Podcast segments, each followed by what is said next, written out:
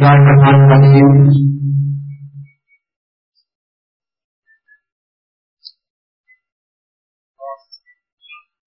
نحمده ونصلي على رسوله الكريم والمهدي المعون عليه الصلاة والتسليم أما بعد فقد قال الله تبارك وتعالى في كلامه القديم والقرآن العظيم أعوذ بالله من الشيطان الرجيم بسم الله الرحمن الرحيم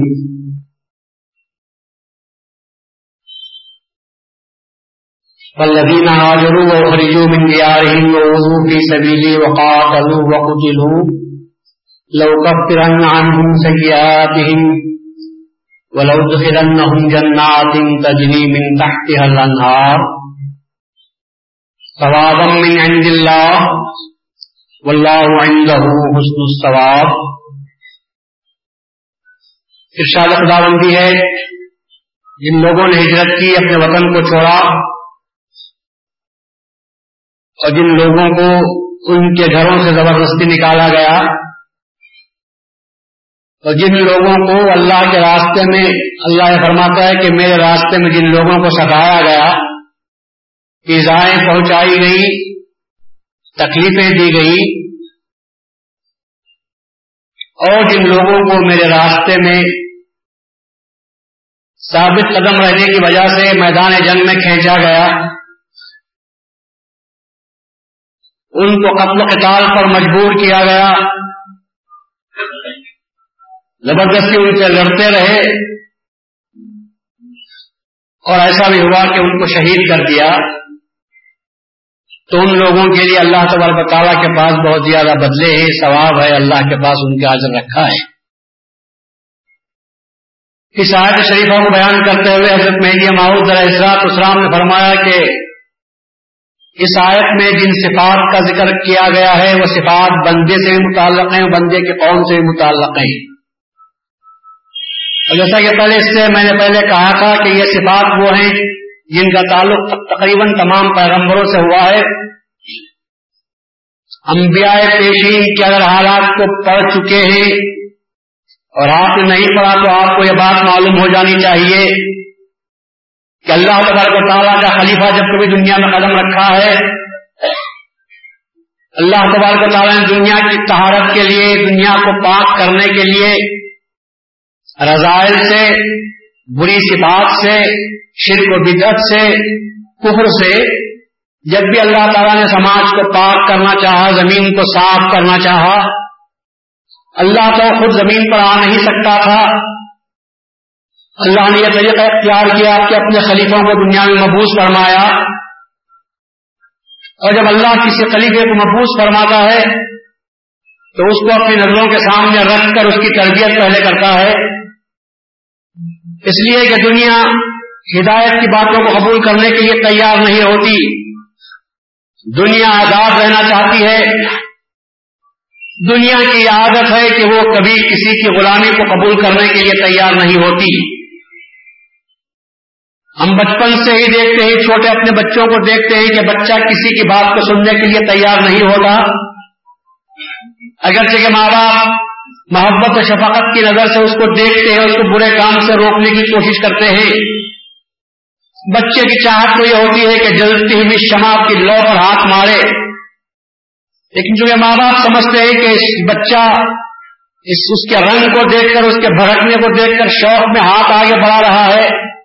لیکن جب ہاتھ اس پر پڑے گا تو جب ہاتھ جلے گا، اس کو تکلیف ہوگی، چلائے گا بل بلائے گا، چیخے گا، تکلیف ہوگی۔ تو ماں باپ اس کو روکتے ہیں تو بچہ اور زیادہ چلاتا ہے، روتا ہے، شرارت کرنے پر آمادہ ہو جاتا ہے۔ لیکن ماں باپ اس کی، اس شرارت کو برداشت کرتے ہیں۔ اس کے رونے چلانے کا دل پر کچھ اثر نہیں لیتے، بلکہ سمجھتے ہیں کہ نادانی سے یہ حرکت کر رہا ہے۔ لیکن اس کو تو کسی صورت سے شمع پر ہاتھ مارنے کی اجازت نہیں دی جا سکتی۔ ہم بچپن سے جب اس بات کو دیکھتے ہیں تو وہی عادت بڑے ہونے کے بعد میں بھی انسان میں پائی جاتی ہے کہ آدمی کبھی کسی کے حکم کو قبول کرنے کے لیے تیار نہیں ہوتا۔ حالانکہ یہ انسان کی غلط بات ہے کہ وہ کبھی بھی کسی کے بھی حکم کو نہیں مانتا، یہ غلط بات ہے۔ اس لیے کہ آدمی کو خود معلوم نہیں ہوتا کہ کیا چیز صحیح ہے اور کون سی چیز غلط ہے۔ اس کو رہنمائی کی ضرورت پڑتی ہے تاکہ وہ انجام سے اس کو واقف کر سکے۔ کہ تو جو کام کر رہا ہے، اس کا مال کیا ہونے والا ہے، اس کا انجام کیا ہونے والا ہے؟ اور سب سے بڑھ کر تو اللہ تبارک و تعالیٰ انسان کا خالق ہے ورحم الرحمین ہے۔ بندوں کو کیا تکلیف گزرتی ہے کس کام کے کرنے سے اللہ تبارک و تعالیٰ اس کی پوری خبر ہے؟ اللہ نے قرآن میں فرمایا کہ میں علیم و خبیر ہوں۔ میں اچھی طرح جانتا ہوں کہ کون سے کام کا انجام کیا ہونے والا ہے۔ تم اپنے من میں آ کر منمانی کرنا چاہتے ہو، دل میں جو آیا وہ کرنا چاہتے ہو اور اس سلسلے میں جب تم کو روکا جاتا ہے، تم کسی کی رکاوٹ کو قبول کرنے کے لیے تیار نہیں ہوتے۔ لیکن انجام کار کیا ہوتا ہے؟ ایک انسان کی ہم بات نہیں کرتے، بلکہ قوموں کی باتوں کو ہم تمہارے سامنے پیش کرتے ہیں۔ اسی لیے اللہ تبارک تعالیٰ نے قرآن شریف میں بہت سے قوموں کے واقعات کو بیان فرمایا ہے۔ اللہ نے جو واقعات بیان فرمائے ہیں، یہ قصہ گوئی کے طور پر نہیں قصہ سنانے کے طور پر نہیں کہ جس طرح گھر میں عورتیں اپنے بچوں کو کہانیاں سنا کر سنا دیتے ہیں۔ کہانیاں دو قسم کی ہوتی ہیں۔ ایک کہانی کا مقصد تو روتے ہوئے بچے کو چپ کرنا اور اس کو سنا دینا ہوتا ہے۔ اور ایک کہانی کا مقصد، ایک قصہ سنانے کا مقصد یہ ہوتا ہے کہ سوتے ہو کو بھی جگا دے، ان کو بھی سوچنے پر مجبور کر دے۔ اس سبق سے، اس واقعے سے جو سبق ملتا ہے وہ انسان کے سامنے رکھنا چاہتے ہیں، اس لیے واقعے کو پیش کرتے ہیں۔ اللہ تعالیٰ نے جو واقعات بیان کیے ہیں کھانا پوری کے لیے نہیں، کتاب کو بھرنے کے لیے نہیں، بلکہ انسان کو چوکنا کرنے کے لیے انسان کو جاگنے پر مجبور کرنے کے لیے اللہ تبارک تعالیٰ نے زبردست قوموں کے واقعات بیان کیے ہیں کہ ان قوموں کے پاس جو انتہائی سرکش تھے، اللہ تبارک تعالیٰ نے ان کی سرکشی کو ختم کرنے کے لیے ان کی سرکاری کو روکنے کے لیے، ان کی منمانی سے ان کو باز رکھنے پر مجبور کرنے کے لیے اللہ تبارک تعالیٰ نے پیغمبروں کے سلسلے کو بھیجا۔ اور پیغمبروں کے بھیجنے کا مقصد یہی تھا کہ اللہ ان کو سمجھائے کہ وہ جس راستے پر چل رہے ہیں، وہ انتہائی غلط راستہ ہے۔ سب سے پہلے تو جو بات ہے اور مہدویوں کے لیے خصوصیت کے ساتھ جو بات یاد رکھنے کی ہے، وہ یہ ہے کہ اللہ تعالیٰ نے قرآن شریف میں سب سے زیادہ جو زور دیا ہے، وہ توحید پر زور دیا ہے۔ ہماری توحید، مہدویت کی توحید، مہدویت نے جو وحدت کے مسئلے کو حل کیا اور دنیا کے سامنے پیش کیا، میں چیلنج کے ساتھ کہہ سکتا ہوں کہ شاید ہی کسی نے اس اچھے انداز میں دنیا کے سامنے توحید کے مسئلے کو پیش کیا ہو۔ مہدی ماؤد علیہ السلام کے پاس مہدی ماؤد کی خدمت میں جب ہم آتے ہیں، توحید کا مفہوم جب ہم پوچھتے ہیں، تو حضرت کے زبان مبارک سے جو توحید کا مفہوم نکلتا ہے، وہ دوسروں کی زبانوں سے نکلے ہوئے توحید کے مفہوم سے اگر آپ اس کا مقابلہ کر کے دیکھیں گے تو معلوم ہوگا کہ حضرت مہدی معاؤد اصلاط اسلام چونکہ اللہ تبرک تعالیٰ کی مراد کو بیان کرنے کے لیے تشریف لائے تھے تو ایک لفظ میں اور معنی میں جو فرق ہوتا ہے، دوسروں کے تفہیم میں اور مہدی معاؤد اصلاط اسلام کی پیش کردہ تفہیم میں اتنا ہی فرق آپ کو ملے گا۔ لوگوں کے پاس تو عام طور پر جو آپ کے سامنے بات آتی ہے، اور وہ لوگ یہ نہیں کہ میں ان کو کم سمجھ کر آپ سے بات کر رہا ہوں، بلکہ پیغمبروں کا جو مقام ہے، وہ ہم سے بدل جہاں بلند بالا ہے۔ نبوت کا مقام سب سے بلند و بالا مقام ہوتا ہے۔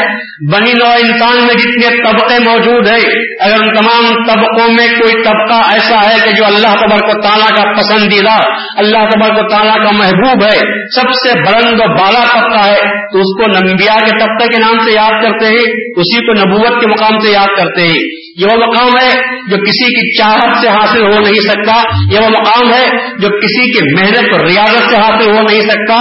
یہ وہ مقام ہے کہ جو کسی کوئی اپنی خواہش سے کسی بھی طرح کام کرتا ہوا آگے بڑھے تو اس کو حاصل ہوتا ہے۔ یہ مقام نہیں ہوتا، بلکہ یہ مقام تو وہ ہوتا ہے، اللہ جسے چاہتا ہے اس کو عطا کرتا ہے۔ اور پھر خدا جس کو جو دینا چاہتا ہے تو وہ سمجھ کر دیتا ہے، اللہ جانتا ہے اور یہ کہتا ہے کہ اللہ یا لمحے تو یہ جالو رسالت اللہ بہتر جانتا ہے کہ کس کو رسول بنانا چاہیے، کس کو پیغمبر بنانا چاہیے، کہاں پر پیغمبری عطا کرنی چاہیے، کہاں ضرورت ہے۔ اللہ تبارک و تعالیٰ کو اس کا پورا علم ہوتا ہے یہ ہمارے اوقات کے چاہنے کی بات نہیں ہوا کرتی۔ جب اللہ کسی کو پیغمبر بناتا ہے تو ہم نے دیکھا پیغمبروں کے انتخاب کے سلسلے میں اللہ تبارک تعالیٰ کی جو حکمت عملی سامنے رہی ہے، وہ عجیب طور پر رہی، رہا کی ہے۔ پھر جیسے ظالم اور سرکش کے پاس اللہ تبارک تعالیٰ نے جس ہستی کو پیغمبر بنا کر بھیجا، وہ بے نوا ہستی نظر آتی ہے۔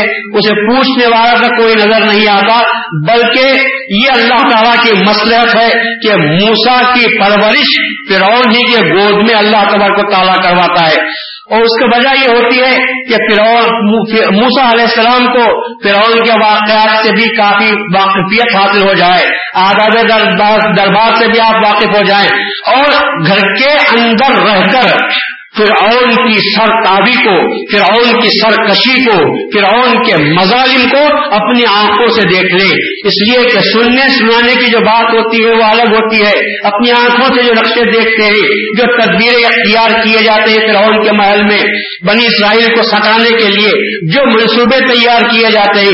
موسا علیہ السلام اس کے چشمدید گواہ تھے۔ تو موسا علیہ السلام کو جسمانی طور پر بھی، جذباتی طور پر بھی، جو بنی اسرائیل سے محبت تھی، اس کا جذبے کو بیدار ہونا چاہیے تھا۔ تو اس وجہ سے حضرت اللہ تبارک و تعالیٰ نے موسا علیہ السلام کی پرورش کرواتا ہے، تو فرعون کے دربار میں کرواتا ہے۔ بے نوا فقیر معلوم ہوتے ہیں، آپ کا کوئی سہارا، آپ کا کوئی آسرا آپ کو نظر نہیں آتا۔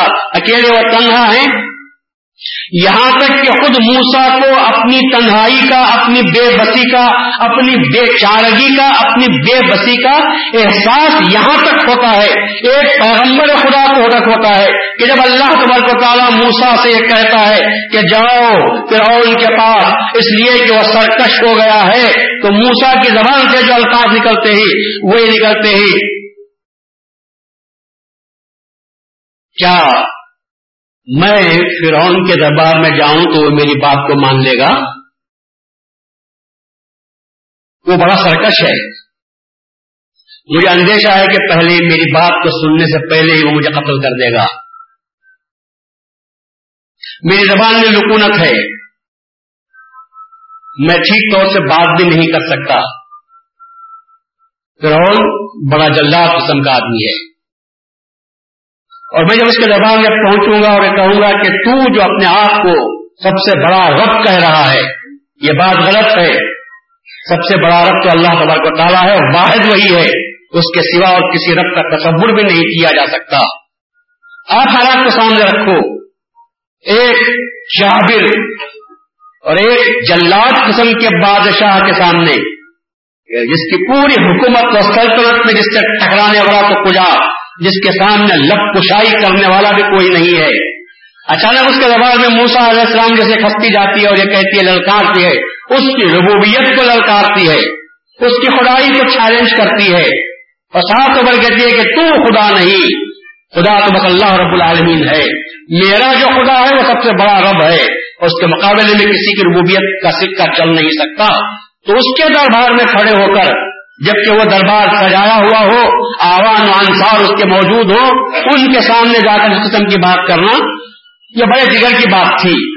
اور وہ علیہ السلام اس بات کو سمجھ رہے تھے کہ کیا موقع بنے گا اس محل میں جا کر میں کیا بات کر سکوں گا۔ تو موسا علیہ السلام آجزی سے اللہ سے عرض کرتے ہیں کہ میری زبان میں پہلے سے لکوت ہے، میری زبان جل گئی تھی، جس کی وجہ سے بات صاف طور پر بھی کر نہیں سکتا۔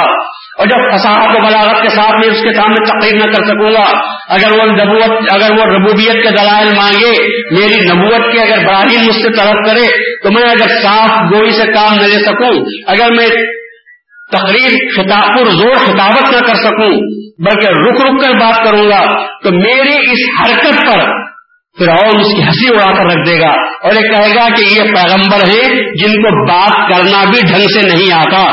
تو کیا یہ پیغمبر بن کر مجھے سمجھانے کے لیے آئے تو کہیں ایسا نہ ہو جائے کہ میری نبوت میری پیغام رسانی جو پہلے مرتبہ اس کے دربار میں ہونے والی ہے کہیں مذہب کا خیز بن کر نہ ہو جائے۔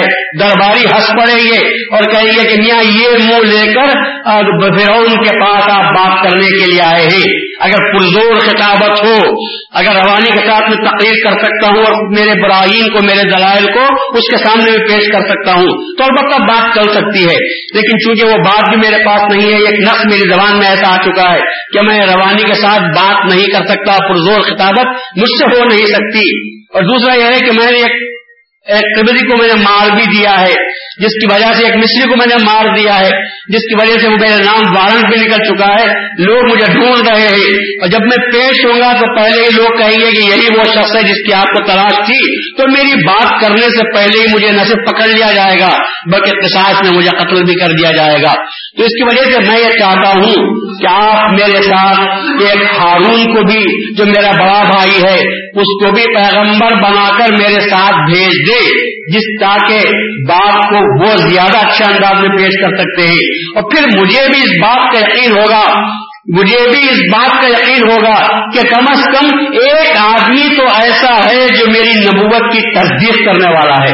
ورنہ اگر فرون پوچھے گا کہ صاحب، آپ پیغمبر ہیں کتنوں نے آپ کی تصدیق کی؟ تو میں کہوں گا اب تک تو کسی نے بھی تصدیق نہیں کی، تو پھر میری بات ماری جائے گی۔ اگر ایک بھی شریک کار ہو اور وہ کہے کہ ہاں میں اس کی تصدیق کرتا ہوں، تو مجھے کچھ بھی تقویت ملے گی۔ اس لیے میں چاہتا ہوں کہ فرون کو میرے ساتھ کر دے۔ اس مقام پر میں رک جاتا ہوں۔ آئندہ کی بات میں نہیں کرتا، بلکہ یہاں جو محضویت سامنے آ رہی ہے، میں اسی نقطے کو آپ کے سامنے حل کرنا چاہتا ہوں۔ وہ نقطہ یہ ہے کہ حضرت مہدی معاؤد سرات وسلام نے سن نو سو پانچ ہجری میں رسول اللہ صلی اللہ علیہ وسلم کے حدیث کے تحت جب دعوی موقع فرمایا بڑلی کے مقام پر آپ چودہ دن وہاں ٹہرے تھے اور قصر کی نماز ادا کر رہے تھے، قصر پڑھ رہے تھے۔ اچانک خود خدا بندی ہوا کہ اے سید محمد، ہم نے تجھ کو مہدی معود بنایا ہے۔ تو اظہار کر۔ مہدی معود علیہ السلام نے اس سے پہلے پتا نہیں کب سے آپ کو حکم ہو رہا تھا۔ آپ نے عذر کیا تھا۔ لیکن اب جب تاکیدی حکم ہوتا ہے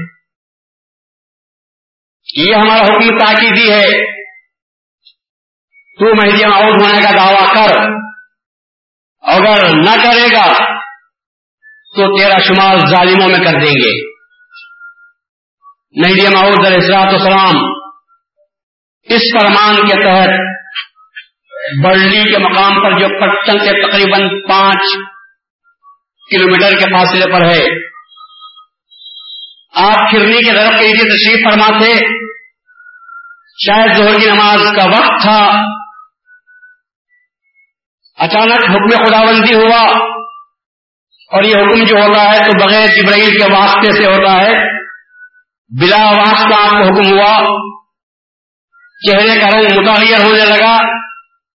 اور آپ نے اس وقت اعلان کیا کہ مجھے اب حکم ہو رہا ہے کہ تو سید محمد مہدی معود ہے۔ اظہار بکن اس دعوے کا تجھے اظہار کرنا چاہیے۔ اور یہ بھی تاکید حکم ہے کہ اگر میں اظہار نہ کروں گا تو میرا شمار ظالموں میں ہو جائے گا۔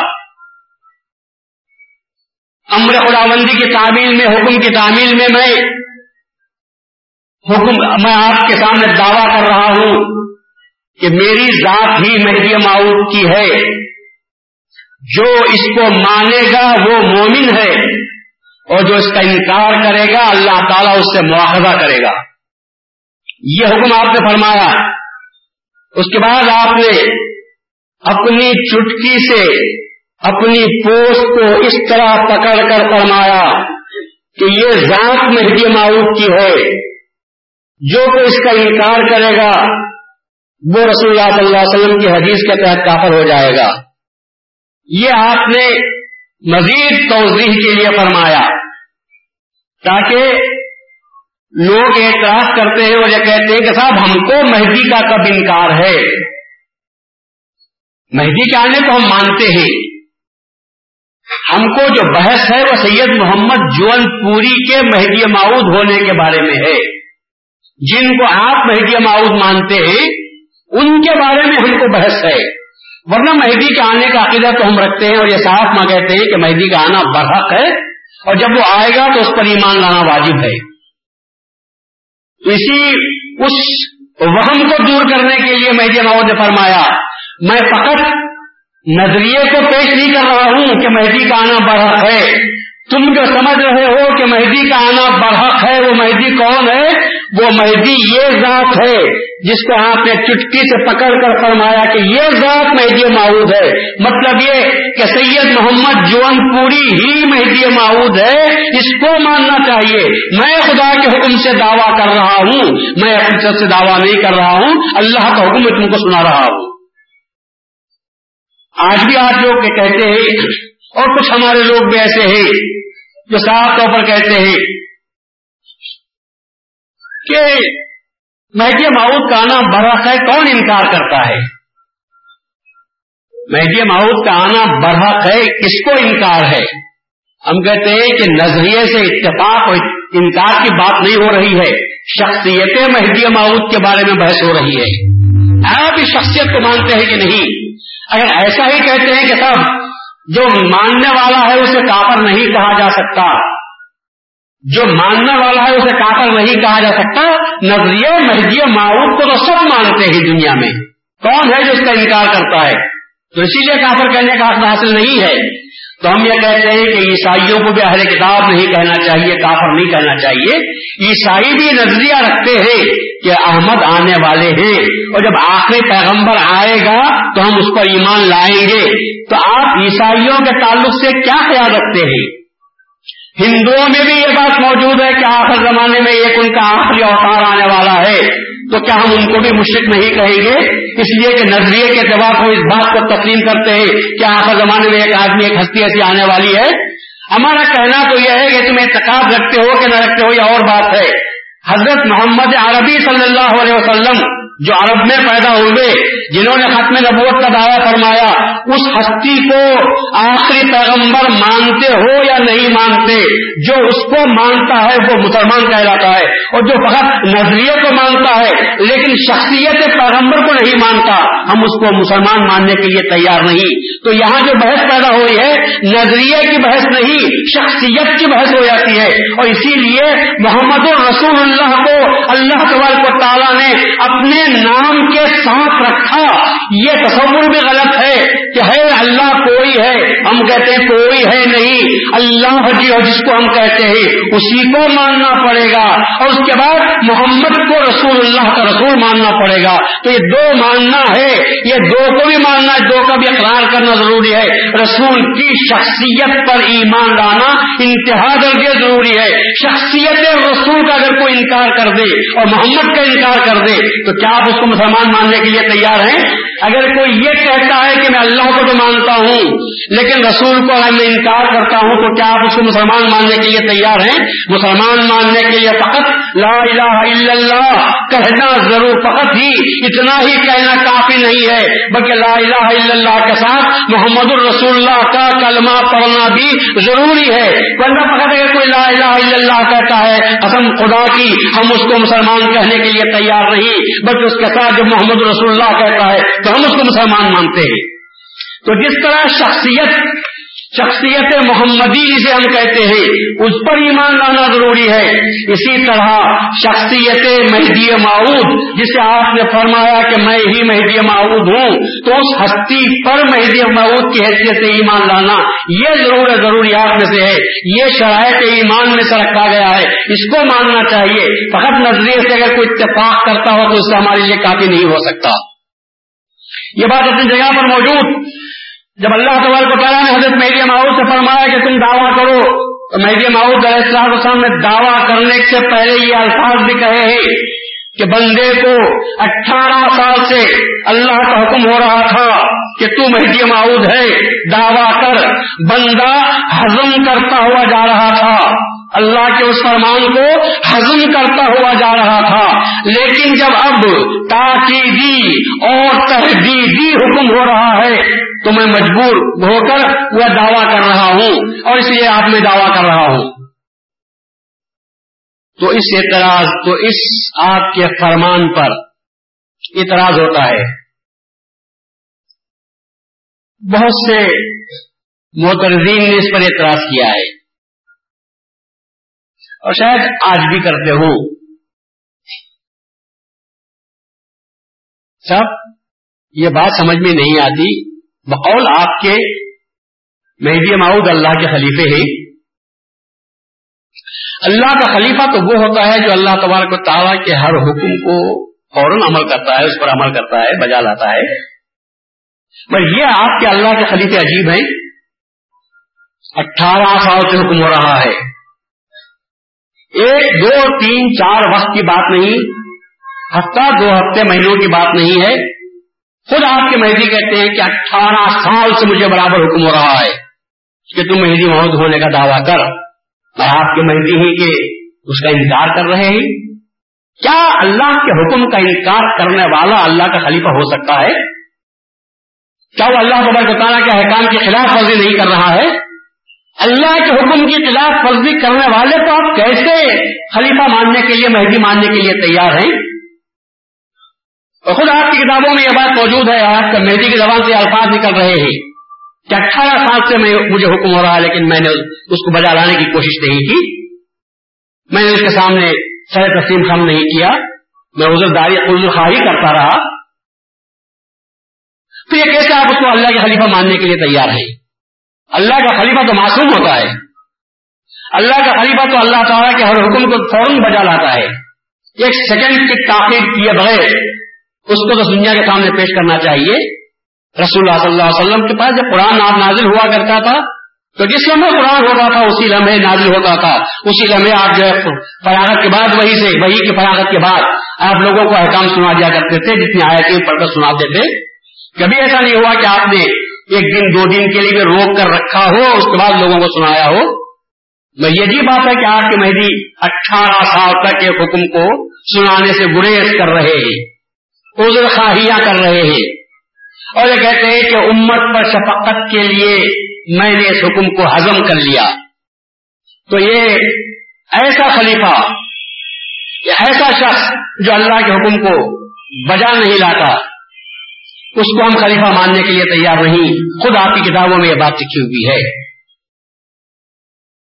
تو ایک دھڑلے سے سوال کرتے ہیں اور دلائل کے ذریعے سے سوال کرتے ہیں۔ اس طرح عقل اور نقل کے دلائل کو سجا کر سوال کرتے ہیں کہ ہمارا جو معصوم نوجوان ہے، پڑھا لکھا نوجوان نہیں ہے، کتابوں کا مطالعہ نہیں کیا علماء کے پاس بیٹھ کر اس نے معلومات حاصل نہیں کی یا اس قسم کے مسائل اس کے پاس آئے نہیں، تو وہ اچانک پریشان ہوتا ہے۔ اس کے پاس اس کا جواب نہیں ہوتا۔ اور وہ اپنے ذہن میں بھی سوچنے لگتا ہے کہ کیا ایسا ہوا ہے، کیا ہماری کتابوں میں ایسی ہی باتیں لکھی ہوئی ہیں؟ مجھے صاحب نے سوال کیا تو میں اس میرے سے اس کا جواب بننا پڑا۔ ذہن میں قلب میں وسوسہ پیدا ہونے لگا۔ ذہن میں مختلف خیالات گھومنے لگے۔ اور اگر کبھی کسی ایسے شخص سے آپ کی ملاقات ہوئی جو اس سوال کا صحیح انداز میں جواب آپ کو نہ دے سکا، تو آپ کے شبہ شک اور شبہ کو اور تقویت مل جاتی ہے۔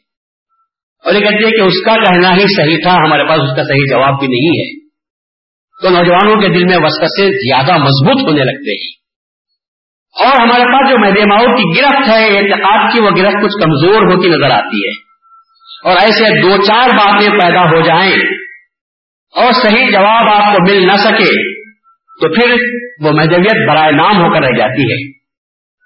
اسی لیے میں چاہتا ہوں کہ آج اس موقع پر، اور ہمیشہ میں نے ان چودہ جلسوں کے ذریعے سے یہی کوشش کی ہے کہ نوجوانوں میں مختلف قسم کے جو خیالات ابھرتے رہتے ہیں، سوالات پیدا ہوتے رہتے ہیں۔ مہذبیت کے تعلق سے بہت ہی ٹھوس انداز میں جو ان کو سمجھایا جاتا ہے، تاکہ ان کے اعتقاد میں کمزوری پیدا کر دے، اور ان کے اعتقاد میں جھول پیدا کر دیا جائے، تاکہ ان کو شکار کرنے میں آسانی نصیب ہو جائے۔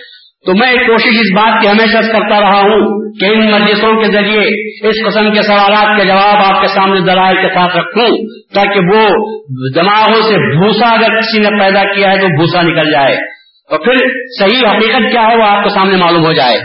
تب اس واقعے کو لے کر جب اعتراض کیا جاتا ہے، تو ظاہر ہے کہ بہت خان نے بھی اپنے طور پر اس سوال کو پیش کیا اور بہت سے دوسرے لوگوں نے بھی ان سوالات کو پیش کرنے کی کوشش کی ہے اور یہ سمجھتے ہیں کہ ہم نے بہت بڑا تیر مارا ہے کہ جس کی وجہ سے مہذبیت نوز باللہ ان کی مارے خطر میں رہ گئی ہے اور یہ لوگ اس کا جواب نہیں دے سکتے۔ حالانکہ ایسی کوئی بات نہیں ہے۔ آج ہی ابھی جو میں آپ کے سامنے بیان کر رہا تھا، حضرت موسا علیہ السلام السلام کو اللہ نے حکم دیا کہ جا، فرعون کے پاس جا، اس لیے کہ وہ سرکش ہو گیا ہے۔ تو موسا علیہ السلام اللہ کے نبی بنا دیے جانے کے بعد جب موسا کو خدا کا حکم ہوتا ہے کہ تم جاؤ پاتیا فرعون، جاؤ تم دونوں کے دنوں فرعون کے پاس۔ ان نہ ہوتا اس لیے کہ وہ سرکش ہو گیا ہے۔ تو کیا فرعون، کیا موسا علیہ السلام خاموشی کے ساتھ سر جھکا کر چلے گئے یا انہوں نے کچھ عذر خواہی کی؟ انہوں نے عذر خواہی کی۔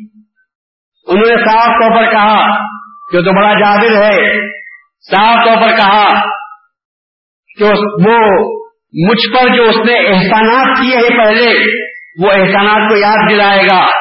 اور کہے گا، آپ ہماری ہی بلی اور ہمارے ہی ساتھ میاں میوں علم ربی کا سینا ولیدا، فرعون نے برابر کہا موسا اسلام نے جو سوچا تھا، فرعون نے وہی کہا سورت پر نظر ڈالی اور کہا، تم تو وہی تو نہیں ہو جو بچپن میں ہمارے پاس آئے تھے، ہم نے بچپن سے تم کو پالا پوسا اور آج بڑے ہو کر ہم کو بھی دعوت دے رہے ہو اور یہ کہہ رہے ہو کہ تو معبود نہیں بن سکتا، تو رب نہیں بن سکتا۔ الحمد ربی کا پینا ولی تھا چھوٹے بچے آئے تھے دودھ پیتے ہوئے۔ اس وقت میں ہم نے تم کو پال اور پوس کر پرورش کیا ہے۔ کیا پالنے اور پوسنے کا سرا تم یہ دیتے ہو کہ آج بڑے ہو کر میرے خلاف میں آواز اٹھا رہے ہو؟ پہلا سوال اس نے یہی کیا تھا۔ اور سوائے یہ پوچھا تھا کہ تمہارے پاس کیا دلائل ہیں؟ تو اس وقت میں جواب دینے والے موسا علیہ السلام نہیں تھے، کیونکہ موسا علیہ السلام کے بڑے بھائی حضرت ہارون نے اس کا جواب دیا تھا۔ تو جب موسا علیہ السلام اللہ تبارک تعالیٰ سے عرض کرتے ہیں کہ میں اس کے پاس جانے سے ڈرتا ہوں یہاں تو الفاظ بہت صاف نظر آتے ہیں۔ میں ڈر رہا ہوں کہ جب میں اس کے پاس جاؤں گا تو وہ مجھے قتل کر دے گا۔ یہاں موسا علیہ السلام کو جو خوف ہو رہا ہے، لفظ خافو موجود ہے قرآن کے اندر۔ خوف ہو رہا ہے۔ کس کے بارے میں خوف پیدا ہو رہا ہے؟ کس کے بارے میں خوف پیدا ہو رہا ہے؟ اپنی جان کے بارے میں۔ اخاف آئی یقینی کہیں ایسا نہ ہو جائے کہ وہ مجھے قتل کر دے۔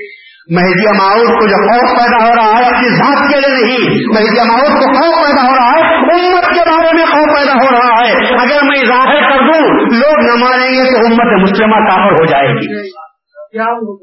یہ خوف نبی کا ہے، یہ قدر پیغمبر کا ہے، صاحب کتاب کا ہے، صاحب شریعت کا ہے، صاحب کلمہ جدیدہ کا خوف ہے۔ اور ایک خوف مہدی محمود علیہ السلام اسلام کا ہے، ایک تو خوف ہے اپنی جان کا، اور ایک کو خوف ہے تو اپنی جان کا نہیں، یہ امت مسلمہ کا خوف ہے۔ میں دعویٰ کروں کہ جو مانا وہ مومن، جس نے انکار کیا وہ کافر کافر کے معنی اللہ اسے مواخذہ کرے گا، مواخذہ کرے گا کہ معنی یہ ہے کہ اس کو دو لکھ میں ڈالے گا۔ تو مہدی محمود کو جو خوف پیدا ہوا کس کے طرف سے خوف پیدا ہوا ہے۔ امت مسلمہ کے طرف سے خوف پیدا ہوا، اپنی جان کا خوف کبھی پیدا نہیں ہوا۔ اپنی جان کا خوف پیدا نہیں ہوا۔ میں موسا اسلام کو ادھر خواہش کی۔ اور کہا کہ صاحب میں یہ چاہتا ہوں کہ میرے ساتھ پھر ہارون کو بھی بھیج دے، تاکہ کچھ میری مدد کر سکے۔ میری تصدیق بھی کر سکے۔ ہم دو مل کر بات کریں گے تو ذرا قوت ہم کو پیدا ہو جائے گی۔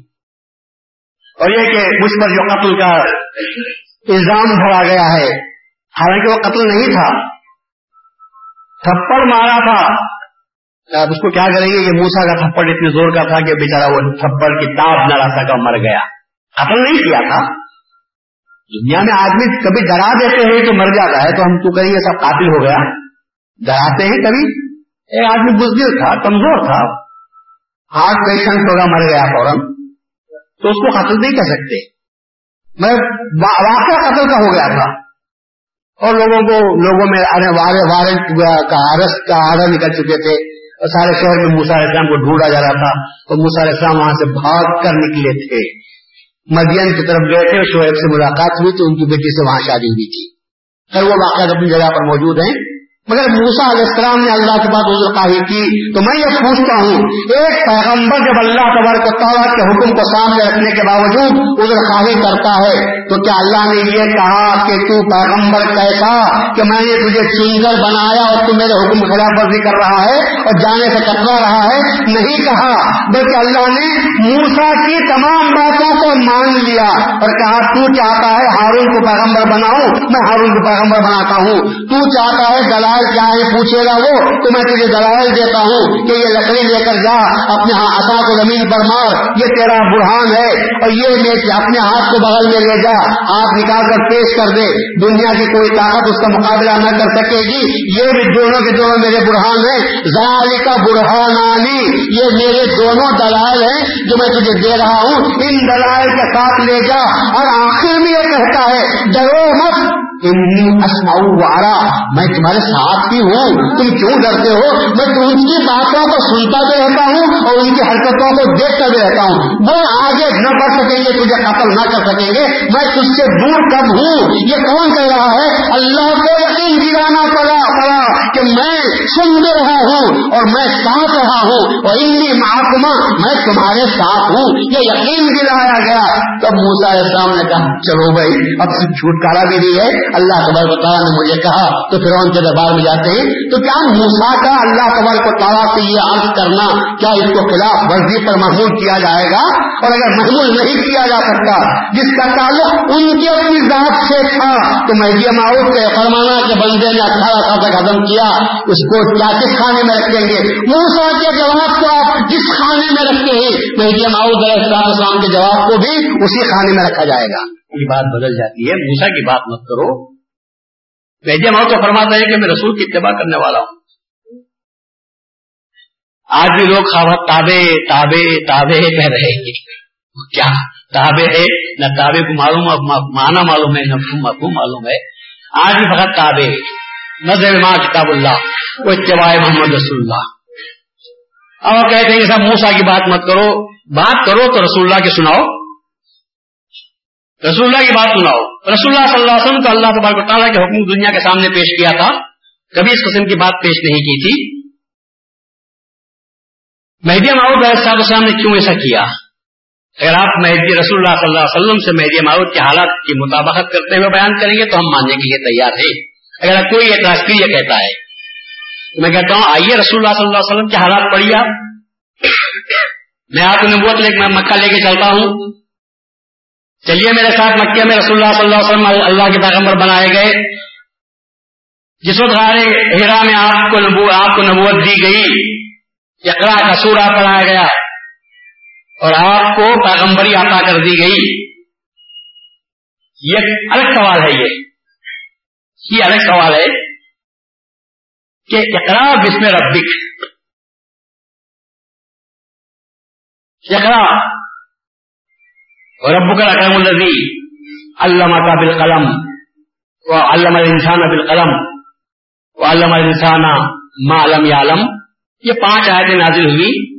اس آیتوں، ان آیتوں میں جس کے تعلق سے کہا جاتا ہے کہ رسول اللہ کو پیغمبری عطا ہوئی۔ کہیں ایک وہی کا ایک حصہ، ایک آیت، ایک جز ایک لفظ ایسا مل رہا ہے کہ جس میں اللہ نے کہا کہ اے پیغمبر، اے محمد، میں تجھ کو پیغمبر بنا رہا ہوں۔ کوئی بات ہے اس میں؟ پڑھو۔ تیرے پروردگار کے نام سے پڑھ۔ اس کے نام سے پڑھ جس نے انسان کو لو چھوڑے سے خلق انسان امین اس نے انسان کو جمے ہوئے خون سے پیدا کیا۔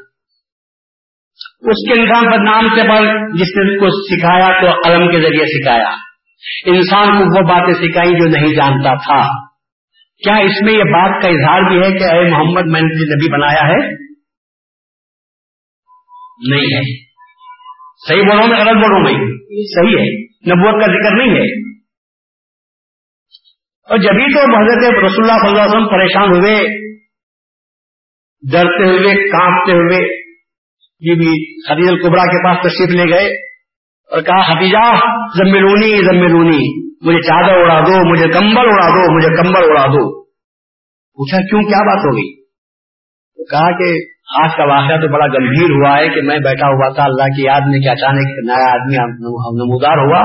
اس نے اپنے سینے سے مجھے بھیجا، تین مرتبہ پڑھ بولا میرا میں پڑھتا اڑتا نہیں پڑھنا نہیں آتا، مجھے مانا بخاری۔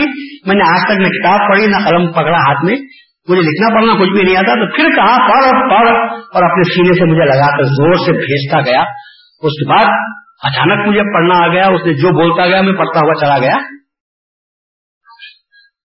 حتیجہ ان میں خشیت والا نفسی۔ حتیجہ، مجھے تو اپنی جان کا ڈر پیدا ہو گیا ہے کہ اب میں بچوں گا نہیں۔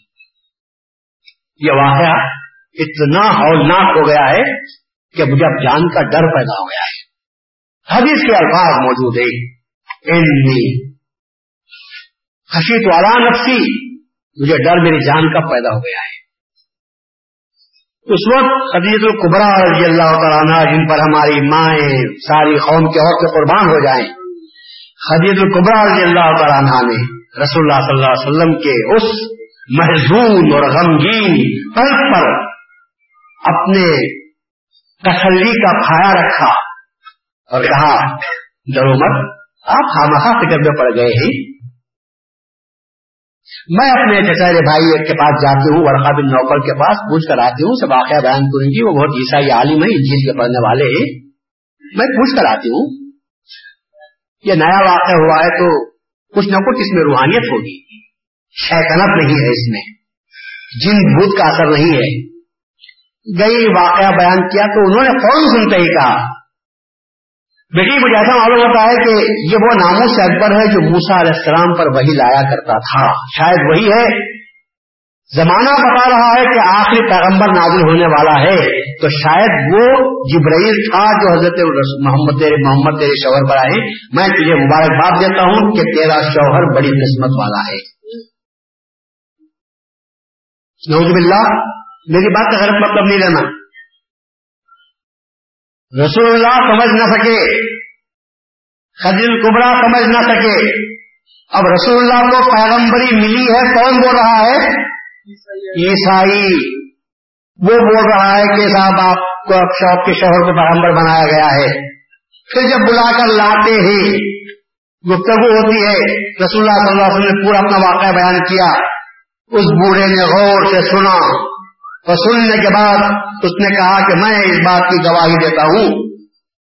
وہ نامو سے اکبر ہے، وہ جبرائیل امین ہے، جو موسا علیہ السلام پر بھی آئے تھے، آتے تھے، وہی تمہارے پاس آئے ہیں۔ اور میں تم کو خوشخبری دیتا ہوں کہ تم پیغمبر ہو۔ اور میں اس بات سے ڈرتا ہوں کہ جب تم اس پیغام کو لے کر مکے میں سناؤ گے، تو لوگ تم کو نکالیں گے مکے سے۔ تو رسول اللہ وسلم پھر پریشان ہوتے ہیں اور یہ پوچھتے ہیں آوا ہوں مخرجی یا کیا وہ لوگ مجھے مکے سے بھی نکال دیں گے؟ کیا وہ لوگ مجھے مکے سے نکال دیں گے؟ تو اس وقت میں ورقا بن نوفل کہتا ہے کہ ہاں جس جب کبھی کسی پیغمبر نے دنیا کے سامنے اللہ تعالیٰ کی وحدانیت کے پیغام کو پیش کیا لوگوں نے، امتیوں نے، اس کو برداشت نہیں کیا، بلکہ اس کو اپنے مقام سے نکال دیا ہے۔ اور تمہارے ساتھ بھی وہی سلوک ہوگا۔ کاش کہ میں اس وقت تک زندہ رہتا تو میں تمہارے ساتھ ہوتا۔ تو کیا اس واقعے سے اگر کوئی کافر یہ استدلال کرتا ہے اور یہ کہتا ہے کہ رسول کو تو اپنی پیغمبری کا خود علم نہیں تھا، کسی اور نے کہا تو آپ کو معلوم ہوا آپ پیغمبر ہیں، کیا ہم اس بات کو ماننے کے لیے تیار ہیں؟ یہاں تو میں جماؤد السلام خود کہہ رہے ہیں، حکم خدا، امر خدا بندی ہو رہا ہے۔ کہ سید محمد، ہم نے تجھے مہدی معاوض بنایا ہے اور تو دعویٰ کر۔ یہ درمیان جو کوئی واسطہ نہیں ہے، یہاں کوئی سمجھانے والا بھی نہیں ہے۔ کیوں ایسا ہوتا ہے معلوم آپ کو؟ اس لیے ہوتا ہے کہ نبوت واسطے کی محتاج ہوتی ہے اور ولایت واسطے کی محتاجی ہوا کرتی ہے۔ نبوت کا واسطہ ہوتا ہے۔ کسی کا بھی واسطہ صحیح۔ آیا بھی تو واسطہ ہوا۔ پیغام آیا بھی تو واسطے کے ساتھ۔ اور مطلب سمجھا سمجھایا بھی گیا تو واسطے کے ساتھ مگر میں مہدی محمود نے فرمایا، یہ ہم جبرائیل اما داوانی ولایت بلا واسطے کا نام ہوتی ہے اسی لیے آپ دیکھتے ہیں، نہ وہاں دعوے میں ہوا، نہ وہاں اعلان میں کوئی واسطہ ہوا، بلکہ آپ نے اعلان دعویٰ کر دیا۔ لیکن ہم یہ پوچھتے ہیں کہ چلو ٹھیک ہے، اس وحی کے بعد رسول اللہ صلی اللہ علیہ وسلم نے کتنی مرتبہ لوگوں کے سامنے جا کر اپنی نبوت کا اعلان کیا۔ پھر اللہ نے دوبارہ کہا تھا ام پانزل یا مزمل سو رہے ہیں آپ۔ اللہ تعالیٰ کہتا ہے، اے چادر کے اوڑھ کر سونے والے، ہم نے تجھے سونے کے لیے نہیں بھیجا ہے۔ ام اے یا المدثر ام فانزل وربك فكبر والرجز فاهجر وثيابك فطهر اے چادر وہ کر سونے والے، اٹھ۔ اپنے پروردگار کی تقدیر بیان کر۔ اپنے پروردگار کی بڑائی بیان کر۔ اپنے کپڑوں کو پاک رکھ۔ بتوں کی برائی سے اپنے آپ کو پوری قوم کو پاک کر۔ یہ حکم نازل ہوتا ہے۔ کتنے دنوں کے بعد یہ حکم نازل ہوتا ہے۔ پھر اس کے بعد اعلان ہوا اشیرت اقربین ارے، کام شروع کر تو پہلے اپنے احربا سے کام شروع کر رشتے داروں کو جمع کر، وہاں سے تبلیغ کا کام شروع کر۔ آپ دیکھ رہے ہیں اسٹیجز آپ دیکھتے جاؤ۔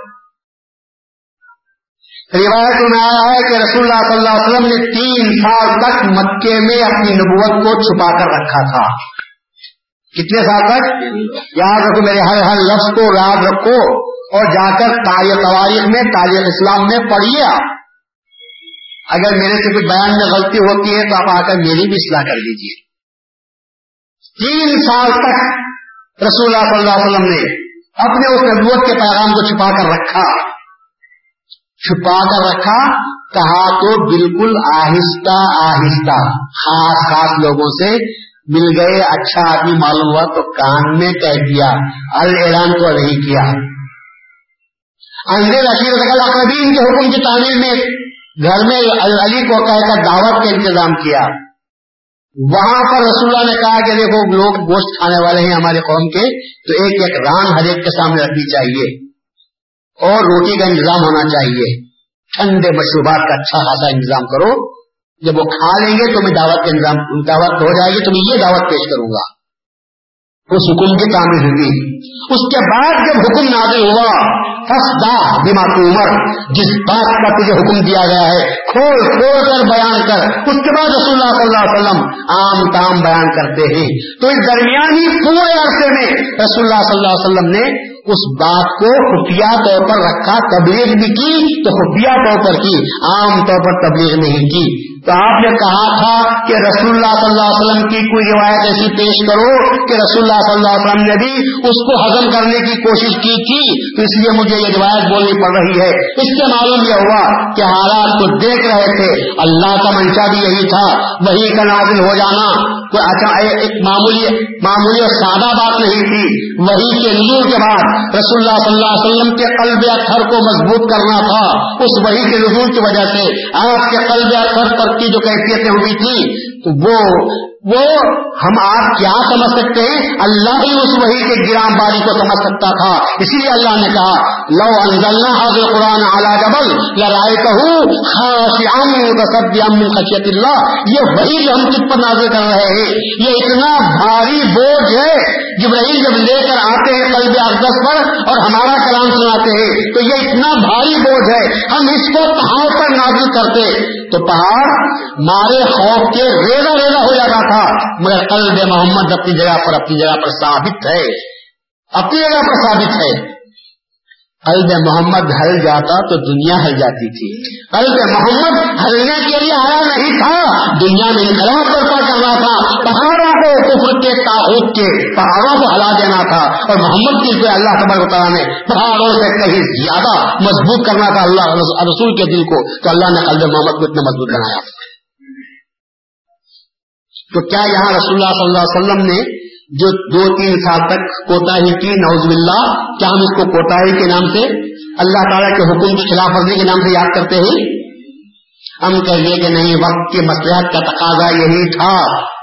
وقتی مسلحت مطلب کا تقاضا یہی تھا کہ کچھ لوگ کچھ لوگ جو جانسار ہیں، جو وقت پر اڑنے والے ہیں، مار پڑتے ہی بھاگنے والے نہیں ہیں، بلکہ مار کھا کر برداشت کرنے والے ہیں۔ ایسے چند لوگ بھی رسول کے ساتھ ہو جائیں۔ اسی لیے آپ اسلام کو قبول کرنے والوں میں ناز و نیام میں پلے ہوئے لوگوں کو نہیں دیکھا۔ سوفوں پر، کرسیوں پر بیٹھ کر ڈنر ٹیبل پر بیٹھ کر کھانے والوں کو نہیں دیکھا۔ اعلیٰ درجے کے ظرف برق، لباس پہن کر مجلسوں کی زینت بننے والوں کو آپ نہیں آپ نہیں دیکھیں گے، بلکہ ان لوگوں کو دیکھیں گے۔ جن کے ساتھ جانوروں سے بدتر سلوک کیا جاتا تھا، جانوروں کو کہیں پیٹا جاتا تھا، غلاموں کو کہیں زیادہ پیٹا جاتا تھا۔ مار کھانے کے وادی، دھوپ میں جلنے کے وادی، ظلم و ستم کے وادی، محنت و مشقت کے وادی۔ ایسے لوگوں کو جو محنت و مشقت کرنے والے تھے، اللہ نے ان کے دلوں میں ایمان کو پیدا کیا۔ سلمان آتے ہیں، غلام ہیں، بلال آتے ہیں، غلام ہیں۔ اور دوسرے جتنے آتے ہیں، عمار بن یاسر آتے ہیں، یہ غلام ہیں۔ یہ ایسے لوگ ہیں جو اپنے آکاؤں کے مظالم کو سہتے تھے، گھنٹوں ان کو دھوپ میں ڈال دیا جاتا تھا، ہاتھ پاؤں باندھ کر چھوٹی سی غلطی پر، اور بڑے بھوکے پیاسے عرب کی تب تک لگے کی دھوپ پر پڑے رہتے تھے، نیچے سے ریت کے ذرے بھی جلا رہے ہیں اور اوپر سے تپتی ہوئی آگ بھی برس رہی ہے۔ ہوتا یہ تھا کہ یہ مظالم، اتنے کہنے والوں مظالم کو کے دلوں میں اللہ تعالیٰ نے ایمان کی بات پیدا کی تھی، تاکہ جب یہ لوگ ایمان لائیں گے اور اس کے بعد جب ان کے آقا ان کو ستائیں گے، ظلم دیں گے مظالم کا تختہ بنائیں گے، تو چونکہ وہ مظالم سہنے کے عادی ہیں، جب اپنی نفس کے لیے سہتے تھے تو اللہ کے لیے سہنا آسان ہو جائے گا۔ اب تک وہ نفس کے لیے سہتے تھے کوئی بچانے والا نہیں تھا۔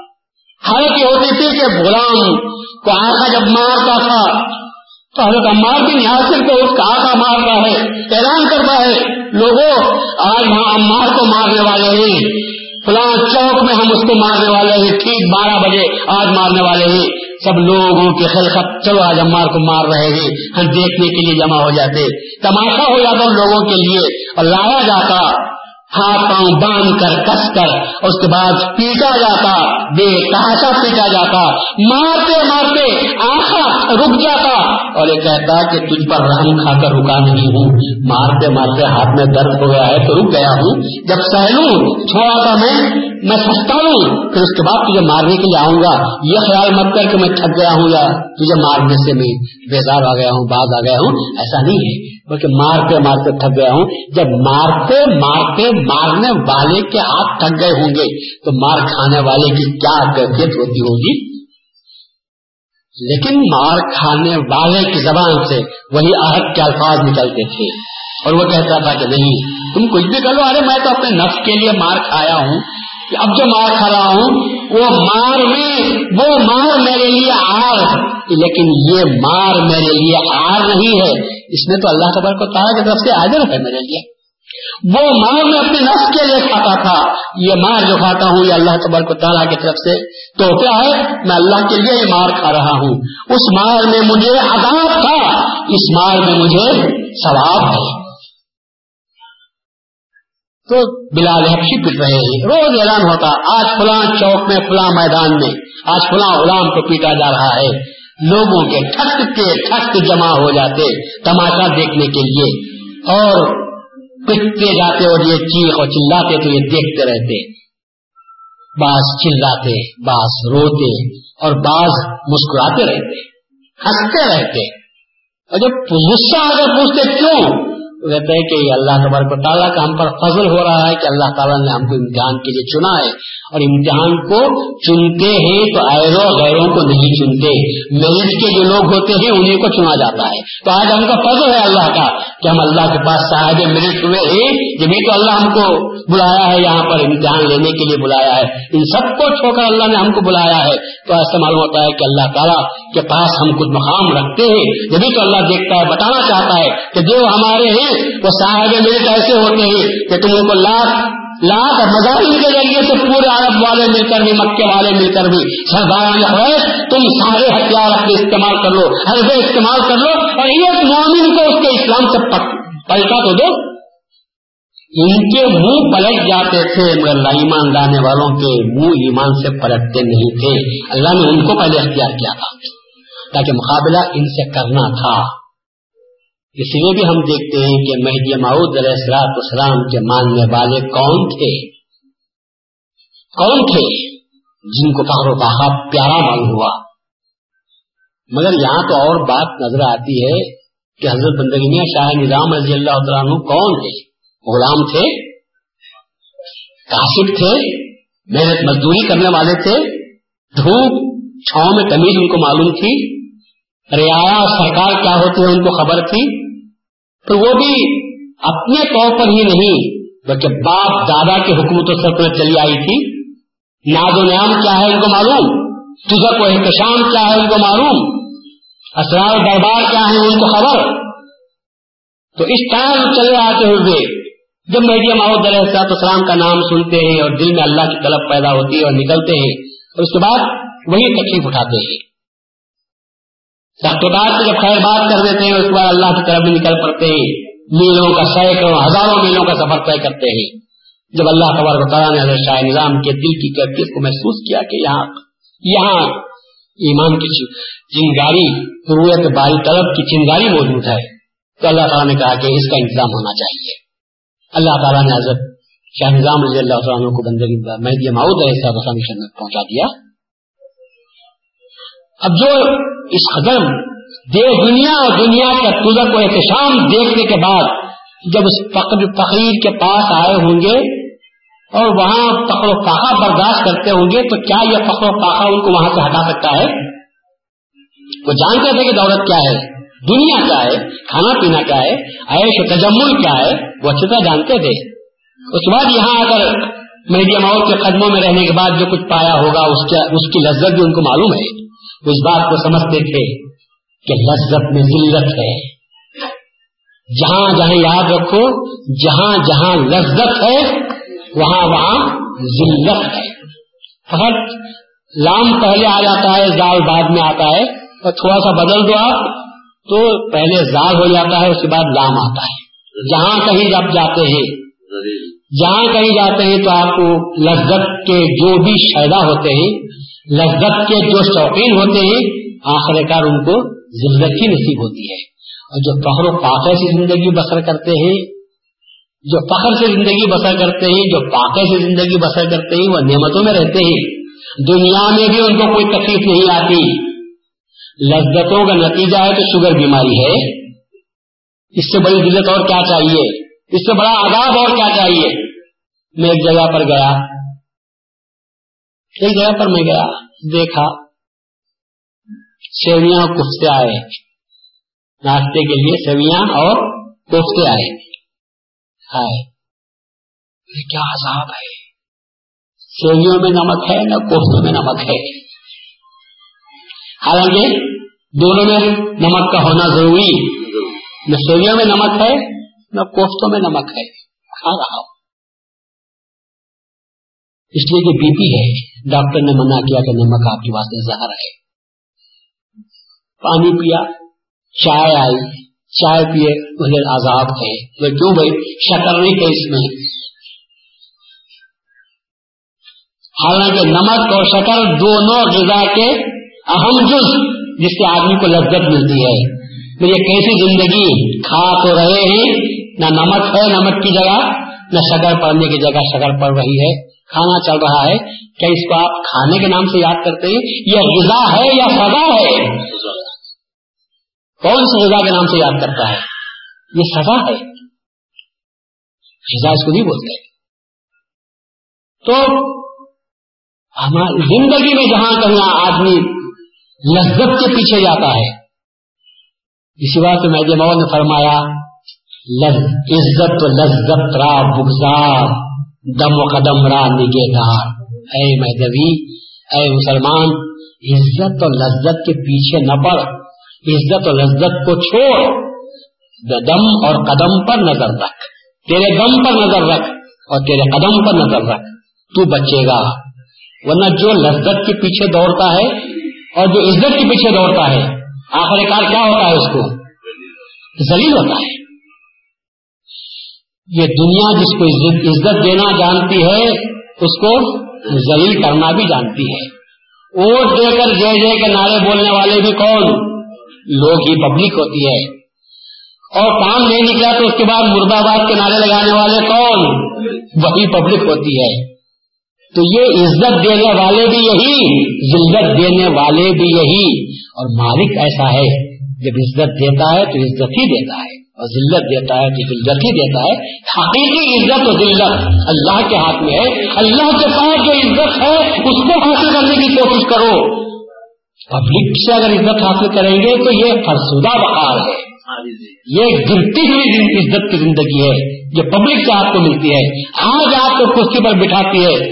اور آپ کرسی پر بیٹھے رہتے ہیں، نیچے سے کرسی کے پاؤں نکال لیتے ہیں۔ کرسی پر بیٹھے ہی رہتے ہیں ہم۔ نیچے سے پائے نکال لیے اور پھر دھپ سے نیچے گرے۔ یہ دنیا کی عزت کے پیچھے دوڑنے والوں کا یہ حشر ہوتا ہے۔ میڈیا ماؤ نے باتوں باتوں میں ہم کو وہ پیغام دے دیا ہے۔ عزت اور لذت کا بگزار اے لذت کے پیچھے بھاگنے والے، مرغن غذاؤں کے تلاش میں پھرنے والے، تجھے لذت سے عزت ہی ملے گی۔ اور اے جھوٹے عزت کے مت والے، اے فضل وقار کے طلبگار تو کبھی اس کے پیچھے مت جا۔ پھر عزت مجھے چاہیے، بال میں عزت کے بغیر نہیں رہ سکتا تو اللہ اس کا جواب دیتا ہے عزت اللہ وہی رسول ہی وہی مومنین ارے عزت ہے تو اللہ کے پاس ہے، عزت ہے تو رسول کے پاس ہے، عزت ہے تو ایمان والوں کے پاس ہے۔ جس عزت کو حاصل کرو جو ایمان کے ذریعے سے حاصل ہوتی ہے، اس عزت کو حاصل مت کرو جو ایمان کو بیچ کر، زمین کو بیچ کر، خودی کو بیچ کر جب تیری عزت حاصل کر لیتا ہے، وہ عزت کام کی نہیں ہوتی۔ اللہ کے پاس سے جو عزت ملتی ہے، ایمان کی حالت میں جو عزت ملتی ہے، تو البتہ وہ عزت عزت ہو جاتی ہے۔ معلوم یہ ہوا کہ حضرت مہدی ماؤد علیہ السلام نے بہت ہی سادہ الفاظ میں دنیا کی حقیقت کو بیان کر دیا اور ہم کو کیا کرنا چاہیے، اس کو بھی آپ نے بیان فرما دیا۔ تو آپ نے ابھی سنا کہ رسول اللہ صلی اللہ علیہ وسلم کے پاس جو لوگ آئے تھے، وہ کون لوگ تھے؟ اسی لیے اللہ نے بس انتظام کیا تھا کہ کبھی ان پر مظالم پڑ جائیں تو پھر ایسی صورت میں آپ کسی قسم کی تکلیف نہ ہونے پائے۔ میں یہ ماؤد احساس اسلام کے پاس جو لوگ حاضر ہوئے تھے، معمولی بھی لوگ تھے، ہم نے شاہوں کو بھی دیکھا کہ جنہوں نے تخت تاج کو ٹکڑا دیا تھا اور بہدی ماؤد السلاط اسلام کے قدموں میں آ گئے تھے۔ وہ اس بات کو اچھی طرح جانتے تھے کہ وہ جو اب تک عزت تھی اپنے آبا وزاد کی طرف سے، حکومت و سلطنت کے رنگ میں جو عزت ملی تھی، اس کا کوئی مقام نہیں۔ حقیقی عزت تو وہ ہے جو رویت، دیدار بال تعالیٰ کے شکل میں ہم کو ملنے والی ہے۔ یہ بڑی عزت ہے۔ تو صلی اللہ علیہ وسلم نے بھی تین سال تک خفیہ رکھا، پوشیدہ طور پر تبلیغ کی چھپا کر رکھا تھا۔ تو کیا رسول اللہ صلی اللہ علیہ وسلم پر یہ اعتراض کیا جا سکتا ہے کہ رسول اللہ نے اللہ تعالیٰ کے حکومت خلاف ورزی کی؟ آپ نے نبوت کا پیغام تین سال تک کیوں نہیں پہنچایا؟ اس کو اس کو اس کو عرض مسلحتی کہتے ہیں۔ عرض مسلحتی کہتے ہیں۔ یعنی موسا علیہ السلام نے جو پیش کیا وہ اللہ کے حکم کو ٹالنے کے لیے نہیں۔ اے اللہ، تیرا جو حکم ہے کہ دربار میں جانا چاہیے فرعون کے، تو اس کے لیے اگر یہ بات ہو جائے تو کام آپ تو اللہ کے کام کو پورا کرنے کے لیے جو ضرورت تھی موسا علیہ السلام نے اس کو پیش کیا تھا۔ رسول اللہ صلی اللہ علیہ وسلم نے جو تاخیر سے کام لیا، وہ اسی لیے کیا کہ وہ دین اسلام کو ان سرداران قریش کے سر پر جو مار کر بولنا تھا، وہ کب ہو سکتا تھا جبکہ غلاموں کے ذریعے سے رسول اللہ صلی اللہ علیہ وسلم کے پاس ایسی طاقت جمع ہو جاتی کہ جو مر کر پٹ کر بھی، جو پٹ کر بھی مٹنے کے لیے تیار نہیں تھے۔ بلکہ ہر قسم کی قربانی دینے کے لیے تیار تھے، لیکن عہد بولنے کے لیے تیار تھے۔ تو عرض مسئلہ بھی تھی جس کی بنا پر ہوا۔ تو کیا اس کو کوئی کہہ سکتا ہے کہ اللہ کے رسول خلاف ورزی ہوئی ایک مرتبہ رسول اللہ صلی اللہ علیہ وسلم حضرت علی کے پاس جائے۔ علی اور فاطمہ دونوں سو رہے۔ ہیں سیدھا آواز کے اندر چلے گئے۔ جہاں تو دونوں سو رہے ہیں چھوٹا کمرہ ہے، دونوں سو رہے تھے۔ علی نے علی کو جگایا، رسول اللہ کو دیکھا تو دونوں اٹھ گئے۔ پاؤں سے بیڑ لیے۔ رسول آپ آنے کا وقت۔ علی اور فاطمہ سونے کا وقت نہیں ہے۔ سو اور تحریر کی نماز پڑھو۔ میں کہنے کے لیے آیا ہوں دونوں نے سنا۔ حضری نے جواب دیا، یا رسول اللہ ہم صرف وہ کام کریں گے جس کے کرنے کا اللہ نے حکم دیا ہے۔ علی کہہ رہے ہیں، ہم صرف وہ کام کریں گے جس کے کرنے کا اللہ نے قرآن میں حکم دیا ہے۔ ہم پنج وقت نماز پڑھیں گے اور یہ آپ جو بول رہے ہیں، یہ ہم نماز نہیں پڑھیں گے۔ جب وقت آئے گا تو پڑھیں گے، ابھی تو نہیں پڑھ جائے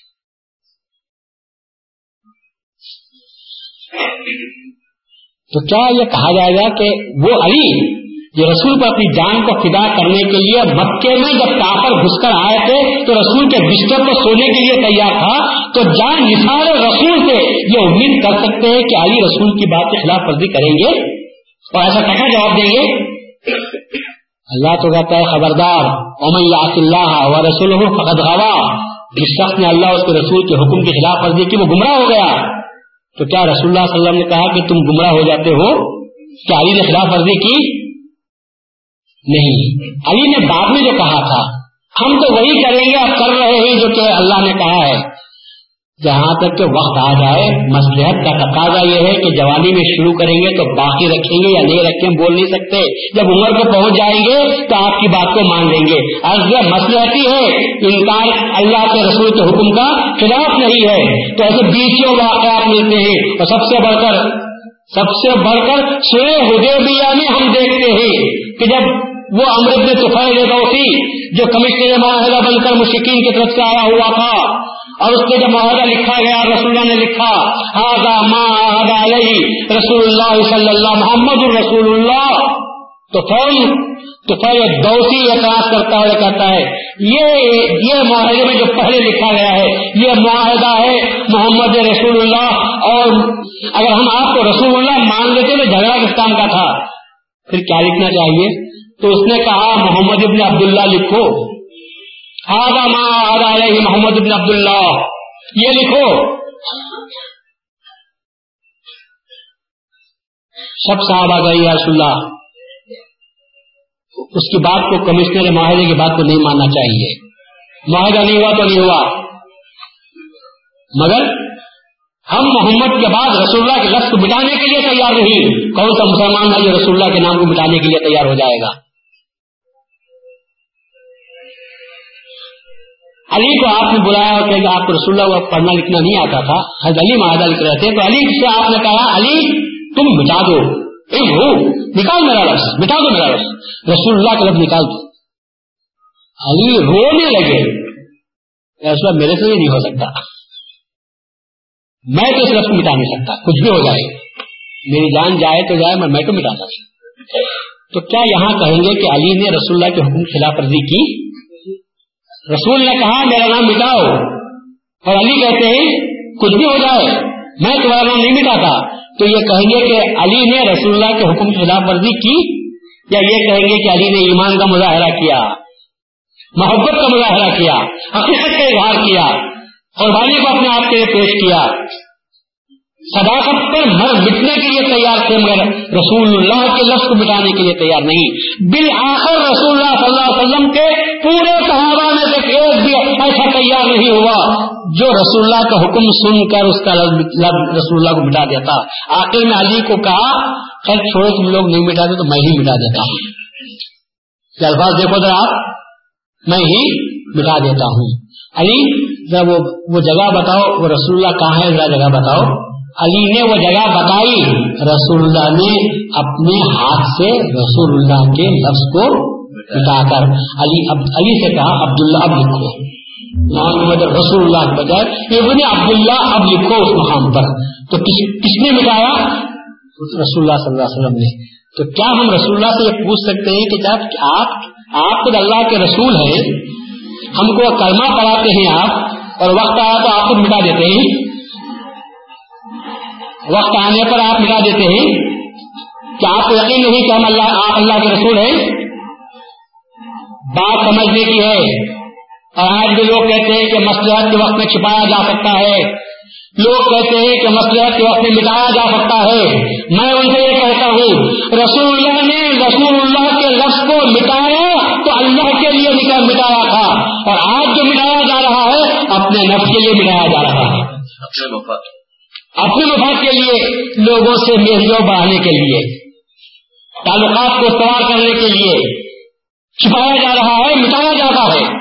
اور رسول نے جو کہا تھا کس کے فائدے کے لیے کیا تھا؟ امت کی بھلائی کے لیے کیا تھا؟ اللہ تعالیٰ کو تعالیٰ کے نام کو بلند کرنا مقصد تھا ضرور پر فائدہ کسی کو پہنچانا تھا؟ امت مسلمان کو فائدہ پہنچانا تھا۔ اس کے لیے رسول اللہ وسلم نے کہا کہ نہیں، کافروں کی بات کو سن کر آپ نے نہیں کیا تھا۔ آپ کو مطلب اور اور حقیقت یہی ہے کہ جب عمر فاروق آ کر پوچھتے ہیں یا رسول اللہ آپ نے صداقت کو کیوں چھپا دیا؟ تیز گفتگو درست الفاظ میں کہتے ہیں۔ آپ نے کیوں اس کو قابو کر لیا؟ جبین نبوت پر ہلکا سا بھی اثر نہیں ہوا۔ چہرے اقدس متاثر نہیں ہوا۔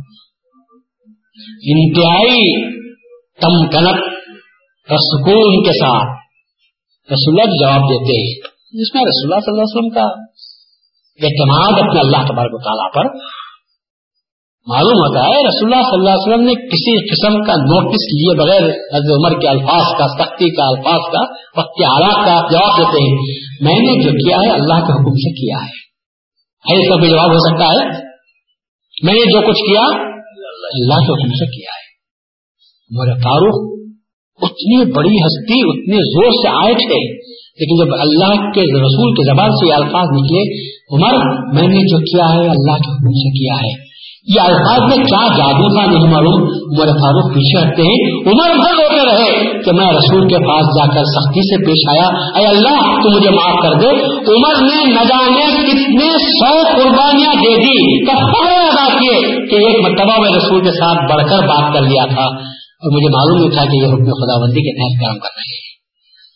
تو اللہ کا رسول یا اللہ کا خلیفہ جو بھی بات کرتا ہے یا کہتا ہے، وہ اللہ کے حکم سے کرتا ہے۔ ہم کو اپنی عقل کے ترازو میں رکھ کر تولنے کی اسے کوئی ضرورت نہیں۔ ہماری عقل کو جھوٹنا چاہیے تنور میں۔ چولہے میں جلا دینا چاہیے اپنی عقل کو۔ اور بات ماننا چاہیے تو رسول اللہ صلی اللہ علیہ وسلم اور مہدی معاؤد علیہ اسلام کی، کیونکہ یہ کیا ایسے ہی جو معصوم انل خطا۔ ہے تو اس بنا پر ہم کہیں گے کہ حضرت علی نے رسول اللہ صلی اللہ علیہ وسلم کے حکم کی خلاف ورزی کی۔ ہم کہیں گے نہیں۔ رسول کا حکم اپنی جگہ پر، علی کا فیل بھی اپنی جگہ پر تھا۔ یہ رسول کے حکم کی خلاف ورزی نہیں۔ بلکہ رسول اللہ صلی اللہ علیہ وسلم سے محبت اور اسی لیے رسول اللہ علیہ وسلم نے برا نہیں مانا۔ اگر برا مانتے تو کہتے علی، میری بات کو تم کاٹ رہے ہو۔ یاد رکھو، دو لفظ تمہارا حصہ بن جائے گی۔ تو علی بھی رسول بھی سمجھ رہے تھے یہ میری بات کو کاٹ نہیں رہا ہے، بلکہ میں جو کہہ رہا ہوں، علی کو بات پسند نہیں کہ کیسے کاٹے گا، حقیقت کو ماننے کے بعد کیسے وہ کاٹے گا۔ اس لیے اس نے برا نہیں کہا۔ کہ جن واقعات میں حکم کی خلاف ورزی آپ کو معلوم ہوتی ہے، حقیقت میں وہ حکم کی خلاف ورزی نہیں۔ عرض مسلحتی تھی۔ مہدی معاؤد نے بھی جو اٹھارہ سال ہزم کرنے کے بعد دعوی محمد نے آپ نے پیش فرمایا، وہ عرض مسلحتی تھی کہ اگر ایسا ہو جائے گا میں بھی ہوں تو دعویٰ کو بھی کر رہا ہوں۔ لیکن یہ تیرے الفاظ کہ حکم کر کہ جو مجھے مانے گا وہ مومن اور جو انکار کرے گا، میں اس کا مواخذہ کروں گا۔ اگر اعلان کر دوں گا تو آج جج لائن پڑ جائے گی۔ جو مانے گا وہ مومن ہوگا اور جو نہیں مانے گا وہ دو زخمی ہو جائے گا۔ امت مسلمہ کو میں کیسے دو زخمی بھیجوں؟ اور میرے میرے سامنے میں وہ آر بن جاؤں گا، جو مانے گا وہ ادھر آ جائے گا، جو نہیں مانے گا ادھر جائے گا۔ تو یہ عرض مسلحتی تھی کہ اس کی بنا پر مہدی ماحول کا احتیاط اسلام نے اٹھارہ سال تک اس کو عزم کیا تھا، ورنہ اللہ تعالیٰ کے حکم کی خلاف ورزی کی صورت اس کو کہا نہیں جا سکتا۔ العالمین، خدا سے دعا کرتا ہوں کہ بھائی تعالیٰ ان بزرگوں کے ساتھ ہمارا حشر فرما، جن بزرگوں کو تو نے پسند کیا اپنے اس قوم کے لیے، جس کو حضرت مہدی معود علیہ السلام